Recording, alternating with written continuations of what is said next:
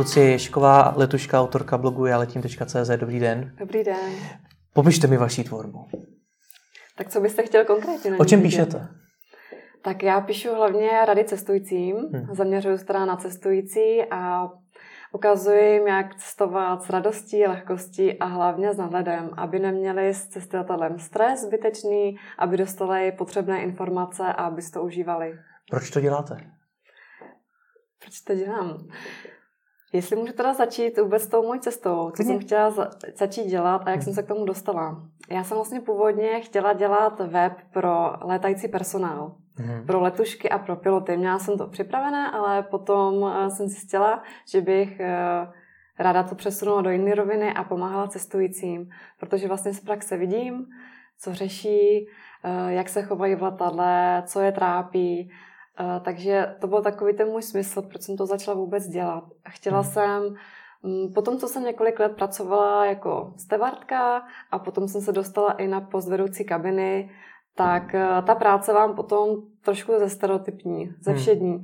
Tak jsem to chtěla posunout dál, a protože já jsem takový kreativec, tak jsem říkala, že si založím web a budu dál předávat informace, které jinak se k těm lidem moc nedostanou, který bych ráda všem řekla v letadle, ale prostě to nejde. Teď to zní tak trochu, že ta práce letušky je právě hodně stereotypní, nudná práce. Je to tak, nebo jak byste ji popsala? Já myslím, že každá práce, když se potom zaběhnete, tak se zevšední. Že ji máte jako stereotyp. Někdo to může brát tak, že přijde do práce, pracuje na počítači, ale je to vlastně, ano, mění se to, my třeba měníme destinace, mění se lidi, ale pořád tam máte takový ten standard, který musíte odpracovat. Takže vlastně u mě je to pořád stejná práce, ale mění se na tom, s kým letíte, jaký jsou cestující, kam letíte, do jaké destinace, jaký máte servis, potom když řešíte nějaké situace na palubě, tak to je tam takové vždycky třeba nové nebo nevšední, ale jinak to je práce jako každá jiná. No. Já si představím, jakožto úplný like práci letušky, tak si představím, že jste buď to v letadle, kde se musíte věnovat cestujícím, nebo jste někde na letišti, kde pravděpodobně taky budete mít hodně práce, nebo jste na hotelu a odpočíváte. Kdy máte čas psát blog? Točit videa? Tak já jsem zjistila, že nejlíp se mě pracuje, když mám časový pres. Takže pokud jsem v letadle, tak samozřejmě všechno musí být vypnuté, tak tam tvořit nemůžu. Když je to teda situace, že někam letím hned zpátky, tak opravdu jsem jenom v tom letadle a vůbec se k počítači ani k telefonu nedostanu. Ale potom samozřejmě, když přijedu domů a nemám to nějak hned za sebou ty linky, tak se snažím v tom mém volnu pracovat.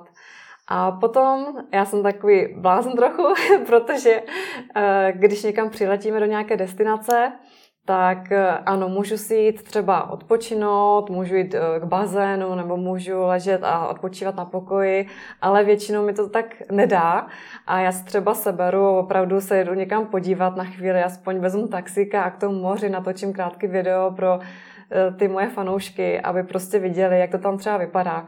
Takže mě ta kreativní práce i nabíjí a naplňuje.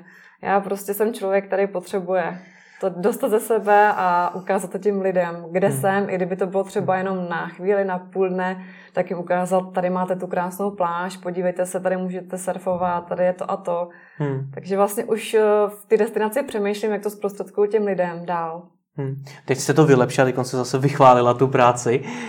Kolik tohle toho času máte, že můžete jít na pláž, můžete jít k bazénu a podobně? No, není toho mnoho, je to většinou na ten základní odpočinek a potom závisí na tom, jestli letíte na další den nebo za jak dlouho letíte potom dál. Takže je to úplně nepravidelný. Nedá se to zobecnit, kolik času, kolik hodin tam mám. Chápu. Přemýšlíte o tom, že byste se jednou věnovala jenom tomu blogu a třeba jste tu práci letušky, kterou děláte, už 10 let opustila? Ano. Opravdu? Ano. Přemýšlím o tom, protože vlastně jsem vystudovaná učitelka, takže mě baví učit lidi, předávat jim informace a nejenom potom skrz web, ale ráda bych to posunula i dál a potom přednášela třeba nebo i radila takhle lidem osobně. A vždycky by to bylo spojené s tím letáním? Určitě. A vidíte, že potom je poptávka? Teď právě jsem zjistila, že největší poptávka je potom, jak zatočit se strachem z lítání. Takže na to jsem se chtěla zaměřit, ale je pravda, že je těžký udělat si nějaký vzorek lidí, protože lidi to nepřiznají, že se bojí lítat, takže s tím trošku jsem narazila, tak uvidíme, jak to bude dál. Co to znamená narazila? No, snažila jsem se udělat anketu a měla jsem takový dotazník připravený i psychologický, kde jsem se právě ptala lidí, z čeho mají strach, z čeho to vzniklo, kdy se to objevilo a tak dále. A ty lidi, přestože mají strach, oni vám to třeba nepřiznají a moc se jim do toho nechce se svým svěřovat. Že by chtěli jenom tu radu, co s tím mají dělat, ale nechtějí se v tom moc jako hrabat, jen tak jako rychle něco říct a abyste jim vypomohl. Takže je trošku problém s nima do hloubky. A je tam těch témat více, protože samozřejmě strach z létání je obrovský téma, ale jsou tam i nějaká další témata, která byste třeba chtěla zpracovat, ať už formou toho blogu, těch přednášek a podobně? Já myslím, že se to vykrystalizuje časem, protože vlastně teďkon, jak mám na těch stránkách ten svůj e-book, tak já jsem ráda za každou zpětnou vazbu od lidí, a vlastně pomalu začínám zjišťovat, co lidi hlavně řeší. Protože ten můj web nechci udělat primárně, jako je často teďkon vidět, na to, aby si lidi koupili rychle letenku, nejlevnější zájezd. Vlastně od této jsem se chtěla úplně oprostit, nechtěla jsem nic takového na svém webu mít, protože vlastně lidi se pořád jenom věnují tomu, kde co koupit nejlevněji. Koupí si zájezd, koupí si letenku a potom už neřeší, co dál. A vlastně ten stres, co jim vzniká ještě před tou dovolenou nebo před tím někam než letí, tak je z toho, z té nevědomosti a z toho, že se na ten let nepřipraví nijak. Takže já jsem pro ně chtěla udělat službu, kde by vlastně to měli popsané, co je čeká na letišti a hlavně teda to moje gro je v tom letadle, co můžu očekávat, jak se na to připravit třeba i na dlouhý lety, nebo kdo často lítá, co se může vylepšit a potom ještě, co je čeká na tom letišti. Takže vlastně hlavně se zaměřuju na tu cestu tím letadlem, co je předtím a potom. No a vlastně moje heslo je, že správná dovolená začíná ještě před nastartování těch motorů letadla. Že to není, až když někde vystoupíte a řeknete si, tak jsem tady a teď mi teda začíná dovolená. Aby lidi se cítili komfortně už na začátku, aby si to prostě užili.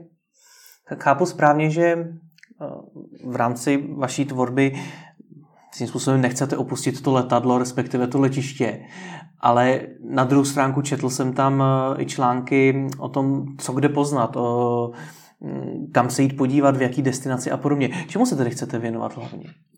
No, já to mám rozdělené tam do kategorií, vlastně mám tam kategorii článků, protože vím, že je spousta i dalších témat, co lidi zajímá. Takže nemám tady úplně úzce takhle profilované, to je vlastně ta hlavní náplň toho, ale mám tam i vlastně články o moje letuškovské profesi, protože se mě na to hodně lidi ptají, takže je potom super všechno jim neříkat, říct jim, podívej se na můj článek, tady jsem o tom psala. A potom samozřejmě se lidé také ptají, kam můžou letět na dovolenou, takže z toho, kam my lítáme, třeba i naše letecká společnost, tak já jim říkám, kam by bylo dobré, protože spousta lidí se mě na to i ptá. Ale není to opravdu třeba o tom, že bych jim říkala, tady si najdi levnou letenku, tenhle ten zájezd je dobrý, ale spíš ano, jsou tam i destinace, protože to lidi zajímá. Ale není to přímo takové to travel blogerství, že bych někde přiletěla, řekla jim, kolik mě stál hotel, kolik mě stála dovolená, low cost cestování a tak dále. Takže spíš jsou to vlastně v těch článcích odpovědi na to, co se mě lidé ptají. Je to taková kombinace. Takže když se ptám, jak víte, o čem psát, tak vycházíte primárně ze své intuice, co vás osobně napadne, co vás baví, nebo z toho, co vám řeknou ti čtenáři? Je to kombinace. Je to intuitivní. Já teda v dnešní době mám asi stránku A4 nápadů různých, co převést do praxe, co by mě prostě bavilo, co těm lidem předat, ať je to cestování na dlouhých tratích, na krátkých, a kam se podívat, co je zajímavý. Takže já to se snažím propojit všechno. Vychází z té praxe, to se mě lidi ptají, ale i to, co bych já jim chtěla nabídnout, protože vlastně spousta lidí třeba o těch věcech ani neví. Zatím třeba neví, že je potřebují, nebo že by se o to mohli zajímat. Takže na spoustu věcí se vás ani lidi nezeptají. A potom je z toho třeba ten konflikt na té palubě nebo nějaká nepohoda. Ještě mě zajímá, co je ten hlavní důvod, proč ten web tvoříte? Předávat lidem informace. Tomu rozumím, ale co to má přinést vám? No, já jsem vlastně podporovatel takový celý život a kreativec, takže mě to přináší to uspokojení, že můžu něco pro ty lidi tvořit a že to dává smysl. A nejvíc mě na tom teda uspokojuje to, když potom lidi napíšou, že jim to opravdu pomohlo a že nemám málo těch referencí už na to. Jo, i když ten můj web je zatím není tak rozsáhlý, není tam tolik materiálu, ale už lidi píšou, že jim to pomohlo, že opravdu se odvážili třeba prvně letět, nebo že se báli lítat a překonali to, že si krásně užili ty dovolenou. Takže opravdu tohle to mě strašně naplňuje. Pomáhat těm lidem, nejenom tím, že jim něco roznesu v letadle, ale tím, že jim dám ty informace a oni budou šťastnější a spokojenější. Tohle mě jako opravdu naplňuje a mým snem úplně je fakt, aby ty lidi, když nastoupí do toho letadla, aby si to užili všichni. No. A nezáleží teda na tom, některé věci nemůžou ovlivnit, jako například, co dostanou k jídlu, catering a jestli je někdo mrzutý na letišti už předtím, ale aby si to užili na té palubě. Takže tam nemám hledat nějaký ten cíl ve stylu, chci, aby mi ten web jednou pomohl se právě osamostatnit, nebo aby na mě upoutal pozornost médií a podobně. Nic takového tam není? Tak já myslím, že to je v tom skryto taky. Ale úplně v této chvíli to není to primární. Ale samozřejmě, že časem prostě teďkon se to snažím skloubit s tou profesí, s tím časovým vypětím, takže se snažím chodit do práce, ale potom ještě k tomu tvořit. Ale časem je pravda, že samozřejmě i přemýšlím o tom, že bych měla dítě a chtěla bych potom, pokud bych nelítala teda aktivně, pokud bych třeba i byla na mateřský nebo tak, tak prostě pomáhat tím lidem dál a byla bych ráda, kdyby se to posunulo i k nějakým workshopům a samozřejmě potom, aby to už i generovalo nějaký zisk.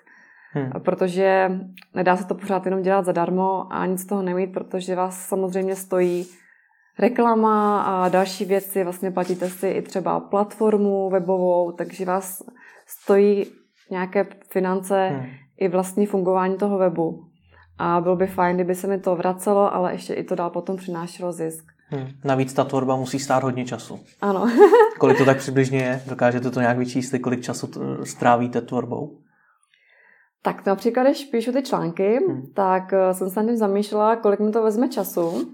A to bylo tak 4 až 5 hodin, protože vlastně napsání článku jde docela rychle, tak 1 až 2 hodiny, ale potom musíte optimalizovat ten článek pro vyhledávače, takže to je trošku větší zamyšlení.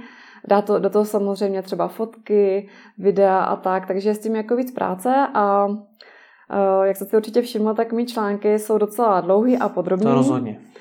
Takže jak se snažím vyčerpat to celé téma, tak mi to samozřejmě zabere víc času.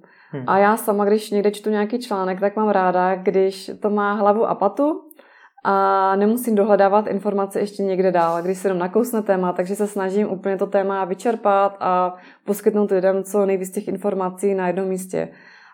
Plus třeba v těch článcích dávám odkazy na nějaké další stránky nebo na to, co se k tomu váží, aby ten člověk přišel a vlastně jsem ho tím úplně provedla tím tématem. A odkud vám dneska chodí lidé na web? Je to z těch vyhledávačů? Já myslím, že to je z těch vyhledávačů a potom hlavně se tam směřují lidi z Facebooku. Pracujete nějak na tom, aby se vám ti čtenáři vraceli? Jde mi o to, že já když se budu připravovat na let, tak přijdu na váš web, tam si tedy něco přečtu a pak už vlastně nemám důvod se tam vrátit. Taky zjistíte tím, jak pracujete. No, tak na mém webu, když vlastně přijdete, tak tam máte hned stažení toho e-booku. A za to stažení teda já od lidí chci e-mail a potom ty lidé mají možnost. Buď se můžou z toho odebírání toho e-mailinku ode mě odhlásit, nebo nemusí. A já je teda zatím nezatěžuji nějak často, spíš třeba jednou za 14 dní jim pošlu nějaký e-mail. Teď teda jsem měla trošku další pauzu, ale já do těch e-mailů pro ty lidi dávám ty informace, že jsem napsala nový článek, aby viděli, nebo že jsem někde natočila rozhovor, nebo že mě někdy něco zaujalo a vlastně snažím se s těma lidma pořád dál komunikovat a přináším jim i ty zajímavosti dál z toho cestování a co by se jim mohlo hodit.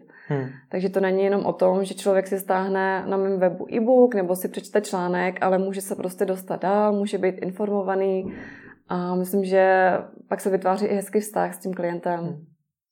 Jak vás tohle vůbec napadlo vytvořit e-book a dávat ho za e-mail? No já jsem si říkala, že vlastně můžete dělat jen tak web a psát, ale vlastně pak nejste vůbec s těmi lidmi dál v kontaktu. To by mi vadilo psát jenom nějaký blog a maximálně být v kontaktu s lidmi z těch komentářů nebo přes Facebook, ale mě právě baví to, že můžete dál s těmi lidmi pracovat. Oni si právě stáhnou ten e-book a potom můžete se zeptat na jejich vazbu zpětnou, jestli opravdu jim to pomohlo, co by je dál zajímalo a tak. Takže vlastně ta práce další s těma lidma, to by mi tam chybělo, kdybych tam neměla ten e-book. Jaké to má zatím výsledky? Skutečně s vámi ti lidé komunikují, reagují na to, píšou si s váma? Ano. Opravdu? Píšou si se mnou a někdy to zachází až do nějakých virtuálních přátelství. Už mi to přijde, že doma vykládá, jak si píšou s letuškou a tak. Takže já se snažím to udržet v rámci nějaké profesionality. To znamená, že odpovím samozřejmě na všechny dotazy, co potřebuju, pomůžu jim, poskytnu jim tu psychickou podporu, ale je pravda, že se nesnažím, aby to úplně zašlo nějak do nějaké další hranice, aby jsme si opravdu psali jak nějaký kamarádi. To už možná, kdybychom se potom s těmi lidmi potkali, tak ano, ale někdy to už jako přesahuje, že ty lidi mě berou jako kamarádku a chtějí se mnou tak dopisovat. Já jsem docela šťouravý, já si opět musím zeptat, co z toho máte, že si s těma lidma takhle píšete, protože i to psaní s těma lidma musí být poměrně časově náročný. Tak zatím mi to nezabere tolik času, to psaní. A já mám moc ráda, když vlastně někomu, i z toho učitelství si myslím, já jsem třeba neměla ráda, když jsem něco vykládala lidem a nebyla na to žádná zpětná vazba. Viděl jste prostě třeba nezájem nebo že to nebavilo a tak, že ty žáky. Takže já jsem ráda za to, když ty lidi napíšou, že z toho něco mají, že by něco dál zajímalo. Mám ráda prostě, když ty lidi se o to zajímají a mám takový pocit, že šířím tu osvětu v tom letectví vůbec. Takže to mě jako chápu. Přináší tu spokojenost vnitřní. Když uvažujete o tom, že pokud jsem to tady dobře pochopil, tak dneska ten web nevydělává, nicméně do budoucna byste chtěla, aby vydělával. Už tam vidíte nějaké zdroje příjmu, které byste chtěla vyzkoušet?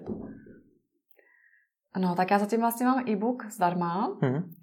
A teď jsem měla v hlavě e-book teda placený, kde bych shrnula jedno téma, to samozřejmě teda ještě nebudu teď to vůbec nevadí, stačí obecně. A potom, aby vlastně to vůbec vydělávalo, tak je potřeba nabalit na to další věci. Opravdu nestačí jenom mít nějaký placený e-book, ale musíte potom dál mít třeba workshopy, nebo mít Skype konzultace, nebo vystupovat na nějakých akcích. Třeba včera jsem byla na festival kolem světa, takže prostě být v kontaktu dál s těma lidma a posouvat to dál. Takže si myslím, že z toho se dá udělat potom i větší projekt. A samozřejmě můžete mít affiliate partnery a potom je i lepší, než to dělat teda sám, tak i spolupracovat dál s dalšíma lidma, kteří jsou z toho cestovatelského světa. A vidíte už dneska zájem těch lidí, se kterými si píšete třeba o ty konzultace? Vidíte tam potenciál jim je nabídnout? Určitě. Určitě vidím, protože ty lidi vlastně všechno jim nařeknete přes e-maily a úplně když vidím, jak komunikujete s těmi lidmi přes ty e-maily, tak si myslím, že by z toho šla udělat konzultace. Protože když se člověk třeba bojí toho lítání, tak ono mu to, ty vaše pocity a to povzbuzení moc přes ten e-mail s těma emocema nedáte. Takže myslím, že by to bylo lepší i po těch konzultacích. Já znám hodně lidí, kteří si taky vytvořili web, dali tam e-book, taky ke stažení za e-mail. Ale nefungovalo jim to. Buď to nikdo nestahoval, nebo z toho nedokázali vytěžit z těch e-mailových adres potom nic dalšího. Co byste jim poradila? Nebo co děláte pro to, abyste jednou nebyla taky jako oni, že z toho vlastně nic nevytěžíte? Tak hlavně práce pravidelná a neustávat.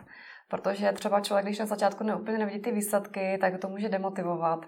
Ale je pravidelnost, teda to je potřeba a pořád se ozývat, pokud vám přijde nějaká spolupráce, tak na to reagovat, pokud teda se to týká toho vašeho tématu, Potom samozřejmě se můžete zviditelnit přes Facebook, to znamená, že i pravidelně příspěvky na Facebook, dávat si tam propojení s tím webem. A další věc je teda autenticita. To jsem hodně řešila, protože spousta lidí se snaží udělat o sobě nějaký obrázek. Takže já taky můžu říkat, jak jsem letuška, jak lítám po celém světě a co je na tom tak úžasný a blablabla. Ale prostě já si myslím, že člověk by měl ukázat tu pravdu. To, jak je to opravdu autentický. Takže třeba i já v těch článcích se snažím opravdu jenom to, co jsem prožila na vlastní kůži, tak zprostředkovat těm lidem bez nějaký omáčky a tak, jak to opravdu je. Takže vlastně spousta lidí i jako dělá ten život krásnější a to cestování krásnější než je, ale myslím, že je potřeba právě i psát o tom, co lidi řeší, jaký jsou jejich strachy, ty bolesti, že tomuhle se i věnovat. Nejenom tomu krásnému a krásné fotky a tamhle jsme byli a tamhle je to levný a tak, ale i prostě tady těm trošku negativním věcem. Takže ta autenticita, pravidelnost a zviditelnit se hlavně. Vy pracujete i s videem. Jak vám funguje? Tak já se přiznám, že já jsem překročila hodně komfortní zónu, protože vlastně s videem jsem začala někdy v červnu 2016 a říkala jsem si, to nemůže být tak těžký. A protože mám iPhone a selfietečku, tak se snaží aspoň trochu amatérsky zprostředkovat vlastně ty pocity z těch destinací, kde jsem byla. Začalo to vlastně tím, že mi kamarád říkal, tak když jsi ta letuška a jsi občas na nějakém místě, tak natoč video a taky jako vidíme, kde jsi byla. Takže to začalo krátkými videi, kde to jsou fakt jenom videopozdravy, které dávám na Facebook. Potom teďko nebudu mít teda i na webu. A samozřejmě, když se na to teď zpětně dívám, na ty své videopozdravy z minulého léta, tak si říkám, jak je to kratičký a jak je to opravdu ty začátky. Teď už točím další videa a myslím, že v tom je i ta budoucnost. Protože člověk toho druhého vidí přímo, jak se chová, jak se tváří, jestli mu je sympatický. I na tom webu je to, myslím, důležité ty videa. Dokáže si to místo představit nebo dokážete víc ty informace těm lidem dát. Mě to prostě baví hrozně, chtěla bych to posunout dál, akorát tam trošku jsou ty technické věci, které zabírají čas. No. Zastavme se u té komfortní zóny, co vám z ní teda povedlo vystoupit, protože to bude řešit hodně našich diváků. No, tak si představte vlastně, že ano, možná jste zvyklí si dělat nějaké selfie fotky a tak dále, tak to tam hezky připravíte, vidíte se, zmáčknete spoušť a dobrý. Ale na tom videu vlastně vůbec podívat se na sebe, i jako žena, jak vypadám. Chlap, věřte, že i jako chlap. Tak dobře, řeší to i muži, ale my ženy teda zvlášť, jako kde se nám odstává na hlavě, nebo jak se tváříme, jako máme mimiku. Takže vůbec z začátku podívat se na sebe, jaký mám zvuk toho hlasu, jak se u toho tvářím, jako mám mimiku a co dělám, jestli mluvím spisovně, nespisovně. Tak to za začátku pro mě byla docela legrace. A potom další krok vůbec zveřejnit to video, aby se na to lidi dívají na Facebooku, teď to vidí vaši přátelé, vaše rodina a lidi z práce. Tak myslím, že to je ten největší vlastně krok v té komfortní zóně, co můžete udělat, ten začátek. A když potom začnete, tak vás to buď začne bavit, anebo ne.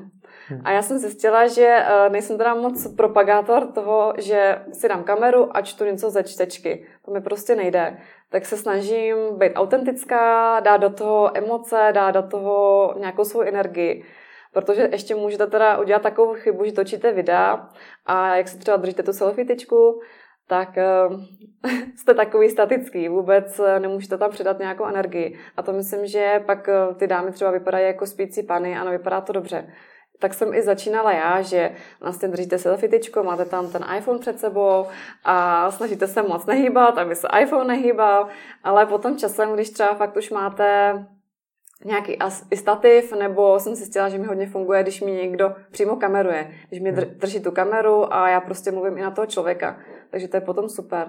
Takže opravdu stačí, když vás to potom chytne, tak stačí si i pořídit za levno věci a můžete točit vesele. Je ta kritika na ty první videa, to, čeho se každý na začátku bojí, opravdu tak strašná? Nebo se to dá zvládnout? No, někdy problém přijde, když máte kritiku z okolí. Vlastně lidi, kteří vás mají rádi a třeba úplně nejsou stotožněni s tím, že děláte nějaký web a že se zviditelňujete, tak teď prostě říkají, jo, a teď to video a ty tam vypadáš a takhle a takhle a takhle. Někdy není problém v naší hlavě, že my si říkáme tu kritiku, jak my tam vypadáme a díváme se na sebe sami, ale co vlastně říkají ty ostatní. Někdy vás jako tohle může zlomit, takže i tohle to musíte vydržet. Tak já jsem spíš ze začátku, ano, byla jsem sebekritik a pak přišla i ta kritika jako z mého blízkého okolí, tak to nebylo moc příjemné, ale nějak jsem se potom přesto přinesla, zjistila jsem, co mě víc vyhovuje, jak mluvit a pak už jsem si z toho nic nedělala, tak to prostě zveřejním. Samozřejmě vždycky máte někoho, kdo vás márá, kdo na to kouká a kdo je odpůrce. To je vždycky. Vidíte v tomhle svoji budoucnost spíš než v tom textu, protože třeba travel vlogerů je poměrně hodně a jsou úspěšní. Já mám ráda zatím tu kombinaci. Když nejsem zvyklá úplně točit dlouhá videa, teď maximum, co jsem teda točila, tak bylo nějakých 5 minut. To mi tak stačí. A já myslím, že ani lidi nejsou zvyklí, pokud to není nějaká přednáška, tak koukat na dlouhá videa. Jo, že tam předáte informaci, stačí do těch třeba 5 minut, a oni se na to podívají a fajn. Ale myslím, že je dobré i to doplnit textem, protože zase úplně všichni chtějí se dívat jenom na to video. A nevím, potom teda jsou i lidi, kteří mají třeba problémy se spuštěním videí, jo, jsou to technické věci, takže je dobré i to doplnit tím textem. A já ráda píšu, takže myslím, že jako úplně jenom cesta videí to... Že takže youtuberka z vás nebude. Ne, myslím, že ne. Ale nikdy neříkejte nikdy. Nevím, co bude. Jsem na začátku, takže nevím, co se bude dít dál. Hodně z našich diváků a posluchačů bude taky tvořit obsah, psát, točit videa, cokoliv. Jaké nástroje vám pomáhají? A myslíte technické nástroje? Můžeme jima začít. No tak já vlastně ten svůj web mám postavený na WordPressové šabloně, a mám tam takovou nadstavbu a to je mio web. Takže vlastně skládáte si ten web sám. Děláte si vlastně všechno sám, takže ten si postavila takhle sama. To je ten můj web a potom vlastně mám nějaký systém, který mi sbírá ty kontakty a snažím se, aby to všechno bylo automatické, abych to nemusela ovládat já. Takže člověk si stáhne e-book, přijde mu poděkování, přijde mu ten e-book a je to vlastně automaticky, takže já můžu být kdekoliv ve světě a přijde mi jenom na e-mail upozornění, že si někdo stáhl ten e-book. Tomu rozumím, jde mi spíš o to, jak třeba pracujete se všemi těmi daty, protože vy toho poměrně hodně nafotíte, natočíte, do toho ty zážitky taky asi potřebujete zaznamenat co nejdřív, ne 14 dní potom, tak jak tohle to všechno dáváte dohromady? Jestli máte nějaký systém na to? No, tak nejvíc, ano, zabere práce zpracování fotek a videí. A ano, já se snažím to co nejrychleji zpracovat a dávat hned. Takže třeba používám teda YouTube, používám různý programy na vytváření obrázků, na ten Facebook, ale snažím se opravdu všechno dělat rychle a efektivně a moc se tím jako úplně technicky nezabývat, aby to ty lidi měli hned, a aby to bylo autentický a nemusí to být ničím jako moc vyšperkovaný. No. Hodně blogerům po určitým čase dojde inspirace na nový obsah. Jak se tomu nebráníte? Tak já se tomu zatím nějak nebráním, protože u mě to teda nehrozí. Já spíš mám takový časový deficit, že bych strašně moc všechno chtěla předat a toho času není zas tolik. A potom občas je to taky boj s technickými věcmi, tak u mě teda zatím jsem to nepoznala. Takže já úplně z vlastní zkušenosti nemůžu někomu radit, co dělat, aby to já spíš jsem taková, že už potřebuji stopku a stopnout ten příval ty inspirace, protože pak to člověk ani nestíhá všechno zpracovat, musí si určit priority, co je teď prvně zpracovat a já mám nejradši to, když to dám hned těm lidem, než když třeba prostě mám naplánováno, tenhle ten článek musí být teďkom, protože teď se lítají dlouhý lety, teď je tady ta sezóna, že spíš jako takhle s tím časem bojuju, než že bych... A co děláte, když se vám nechce psát a měla byste? Že zrovna to máte ten čas. Dokážete se nějak přinutit? Někdy je to boj, ale myslím, že to je jenom v hlavě člověka. Někdy vás tlačí termín, že se řeknete a teď to prostě musím vydat, takže si fakt sednete ten první moment překonat. Když se vám opravdu nechce, jste unavený, tak se říct, tak to zkusím.